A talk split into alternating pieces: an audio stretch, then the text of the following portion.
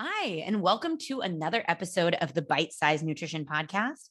I'm Jillian, and today we are going to talk about eating habits and traveling and a few habits that really help me support how I feel and how I want to feel when I travel, and how I've changed those since I was since I was in my period of being extremely strict with my nutrition, how I've shifted my habits and how you can apply them to when you travel or when you are in a situation outside of your normal routine. And before that, I just want to mention I'm kind of sad because this is the last episode I will be recording from this amazing apartment that I've been staying in here in Vienna the next week of my life is going to be a little bit crazy. i am traveling to New York. I'll be in New York for about 24 hours and then to California. So, yeah, some bittersweet, bittersweet sort of feelings here because I really, really enjoyed my time in Vienna. It's been a really great opportunity to have, you know, I've been here for a month.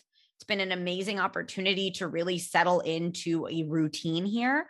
I've been able to set up you know, I've been going to a gym here. I've started to make some friends. I found, you know, my quote unquote like favorite coffee shops and things like that.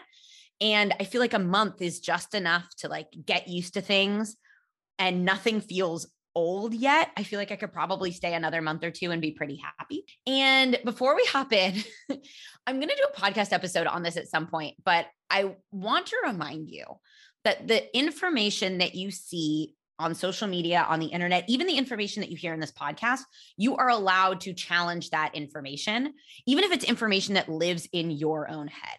So you might have, you know, one that's super common I hear from people all the time is like, I shouldn't be eating after X time of the day.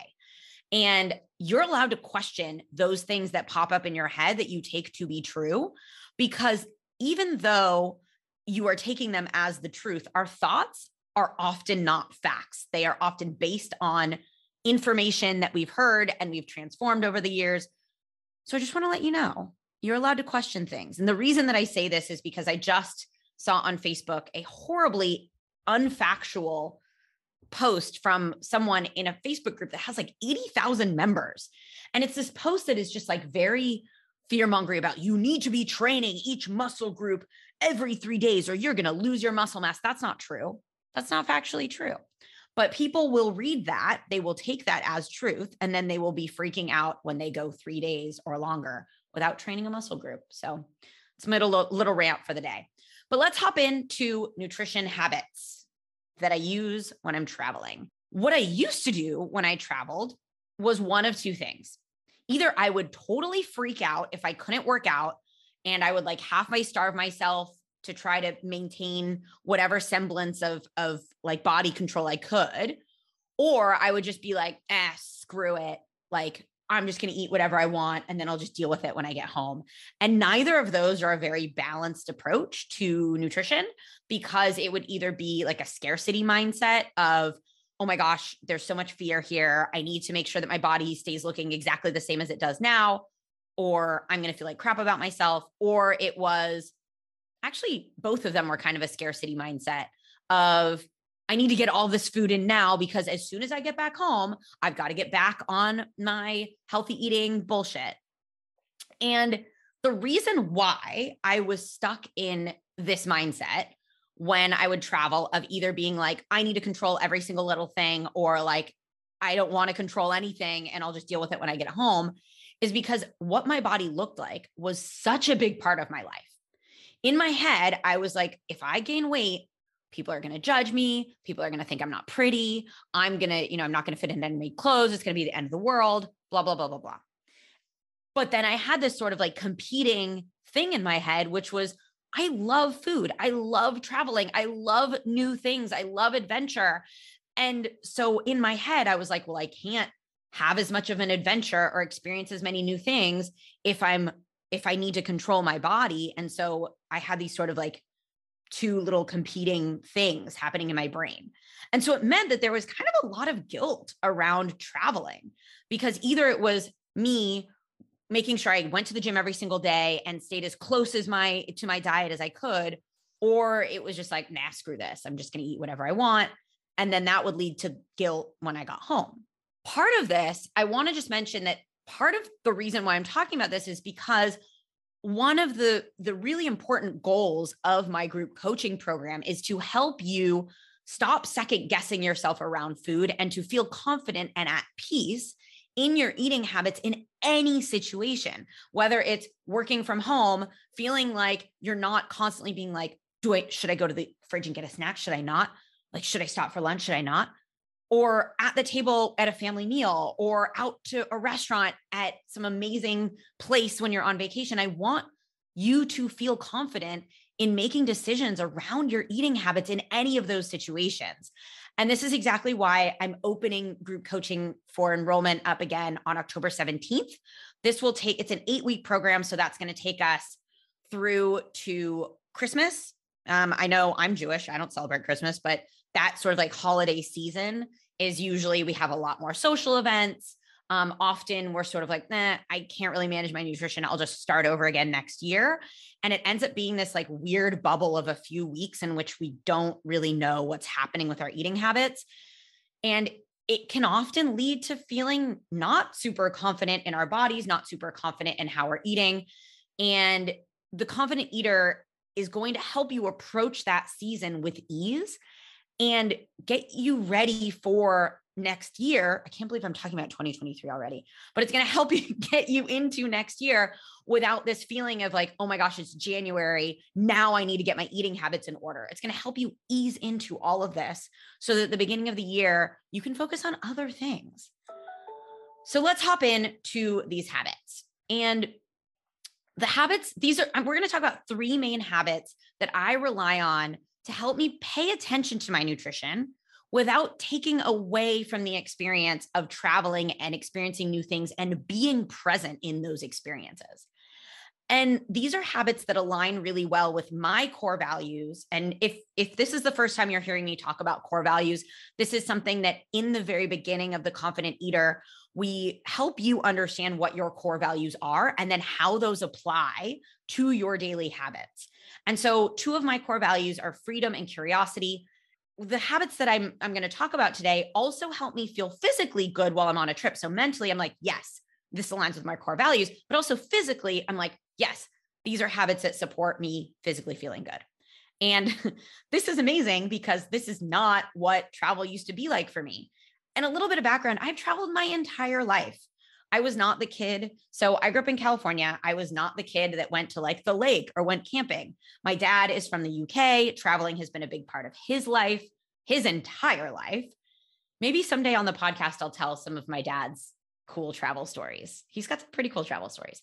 Anyways, but I used to feel like even though I was so well versed in what travel was like, when I was focused on controlling my body, when I realized like, hey, nutrition is important to me, I really struggled to find the balance because in my mind, for many years, travel only had two options when it came to nutrition. Either I am strict as fuck and try to eat as healthy as possible, or I just eat whatever I freaking want. And then I come home feeling like I need an entire life overhaul to get back on track. I want to talk about a mindset shift that was really important for me to actually create habits around nutrition and travel that felt good.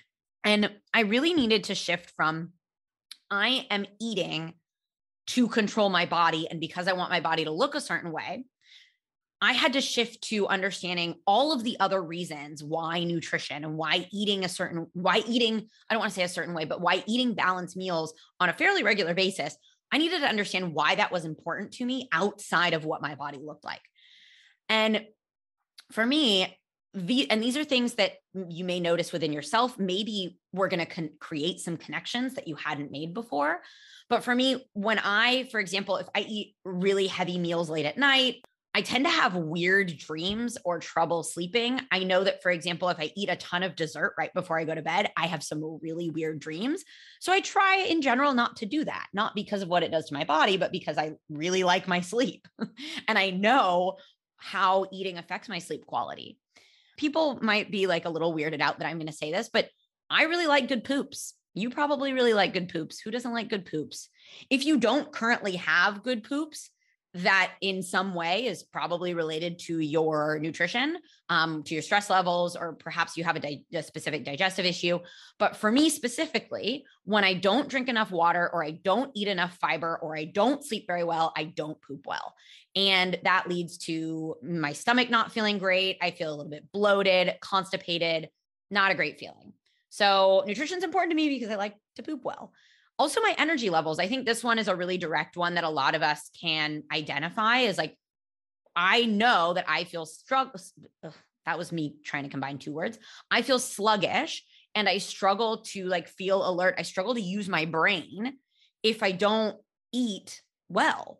And this doesn't mean like, oh, I eat a donut and all of a sudden my brain shuts down. But if I'm, for example, eating pretty unbalanced meals. So meals, you know, that don't really have protein in them, or I'm not eating any vegetables, or, you know, I'm eating all like, I'm just eating carbs all day long. Like the next day, I'll wake up and I will feel sluggish. I will struggle to think very well. And so this is something I try not to do very often. And then also, nutrition is important to me because I love the taste of food. I love the experience of food. I love the feeling that I get from eating a satisfying meal. And so these are all reasons why nutrition is important to me. I didn't mention to support my training because I don't tend to focus as much on training when I'm traveling, but that would be something to add here is like I feel great in the gym or in my workouts when I eat well and when I eat balanced meals. And these are all reasons that have nothing to do with what my body looks like. And so while yes, eating balanced meals does support my body looking a certain way, or it can support my body looking a certain way, those are not my focus anymore. I want to make it really clear that I am someone that loves food. I am not someone that's like, oh, you know, like I just like I eat to live because I like food is fuel, whatever. No, I love food. I love the experience of trying new things. I love the experience of going to restaurants. I love the experience of choosing a restaurant and talking about the food and talking about the food afterwards. I love all that stuff. And I want to be clear that also what I look like is important to me. I'm not going to pretend that it's not. I'm not going to pretend that all of a sudden, oh, yeah, I just don't care what I look like. No, uh, what I, I do want to look good. But instead of what my body looks like or my body weight being the primary motivator for my eating habits, now my motivators are what I actually like, how I like to eat, how I feel, and if you didn't listen to the last episode on carbs and carb cravings, I mentioned something called liking versus wanting. And I highly recommend you go back and listen to that if you haven't yet, because liking versus wanting is a concept that I think is really important for understanding how we approach food as someone that freaking loves food which is totally me. So the liking versus versus wanting concept really applies here. So go back and listen to the last episode if you have not yet. Let's talk about what these specific habits are. And these are habits that work for me to travel, continue to pay attention to my nutrition, and also not fall back into a restrictive or all or nothing mindset around food. These habits are I set my minimum requirements before I go on my trip. The second one is I focus on two main mindful eating practices and the third one is I choose the things that are really important to me and I let it be okay to not have the things that are not. And so I want to dig into this. So when I say I set my minimum requirements and I have a podcast that walks you through the step by step process to actually doing this. And I don't remember what episode it is, but I will link it in the show notes. And I highly recommend listening to that episode. I think it's like 10 minutes long, it's not very long. And so for me, my minimum requirements, and these are similar to when I'm at home, but traveling because routines are different, sometimes we have to put a little bit more intention behind them. So, my minimum requirements when I travel are daily movement, paying attention to my water intake, aiming to get protein and vegetables in at most meals. And that's mainly it. Those are kind of like the three big ones that I focus on. And I want to be clear that sometimes this means I do have to go out of my way and make extra effort to get these things to happen. And so this I think sometimes you can be like, well, isn't that being like restrictive or being strict? No, because I'm doing these things because I want to, not because I have to. I'm doing these things because they support me, not because they are in some way controlling to me. And so what that means is I do make an effort to think ahead for my day, be like, okay, well, I think we're going to eat dinner at this place. Cool. So I know like maybe that place won't have a ton of veggies. So maybe I'll try to have a more veggie heavy lunch. Um, I will make an effort, especially if I'm staying somewhere that has a kitchen or staying somewhere for a longer period of time to seek out and go to grocery stores.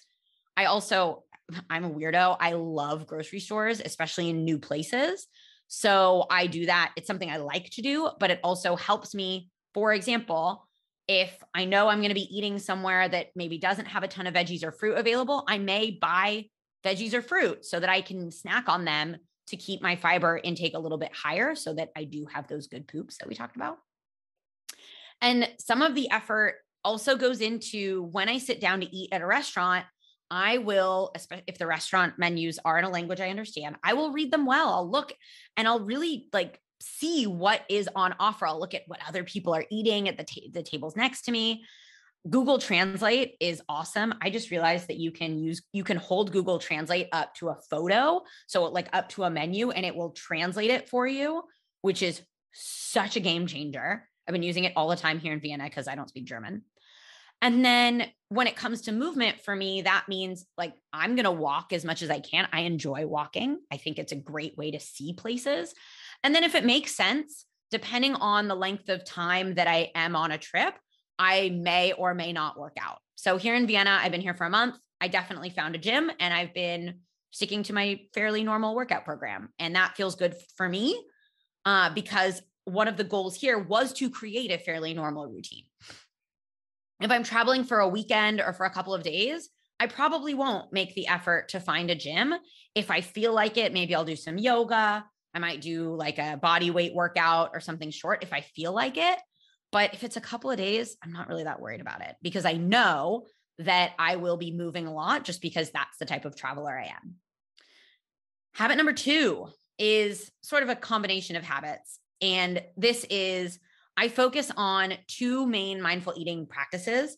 And these are if you have not yet joined the mindful eating mini course, you are going to learn these are sort of like the precursor to these habits to get you in in about to be get you in the habit, but like get you accustomed to practicing these habits. You're going to learn these in the mindful eating mini course. And those are putting my knife and fork down between bites and respecting my hunger and fullness.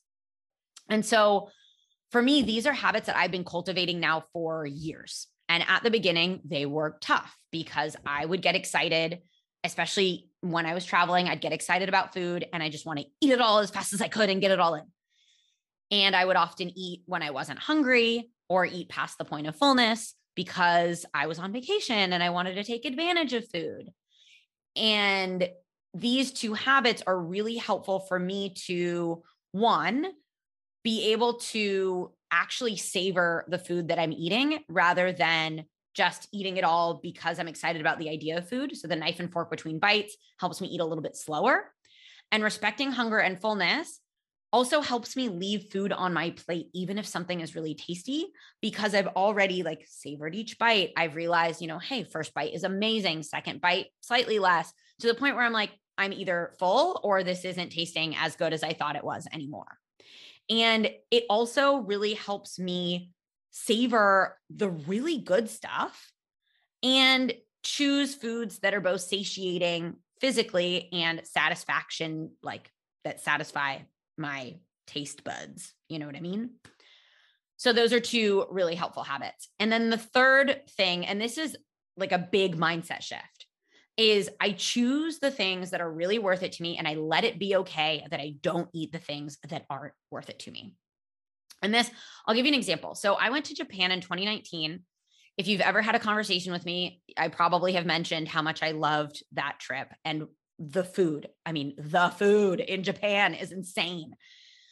And one of the things that I love the most was the mochi. So, mochi, if you don't know what it is, it's like gelatinous it sounds weird it's gelatinous like rice paste wrapped around like a filling and i was obsessed with red bean mochi and for me trying red bean mochi it was so worth it to me because all of them were a little bit different they were really tasty and for me that was so worth it but also i let it be okay that if i took a bite of a red bean mochi and it was like oh, this one is not that good, I didn't have to finish it.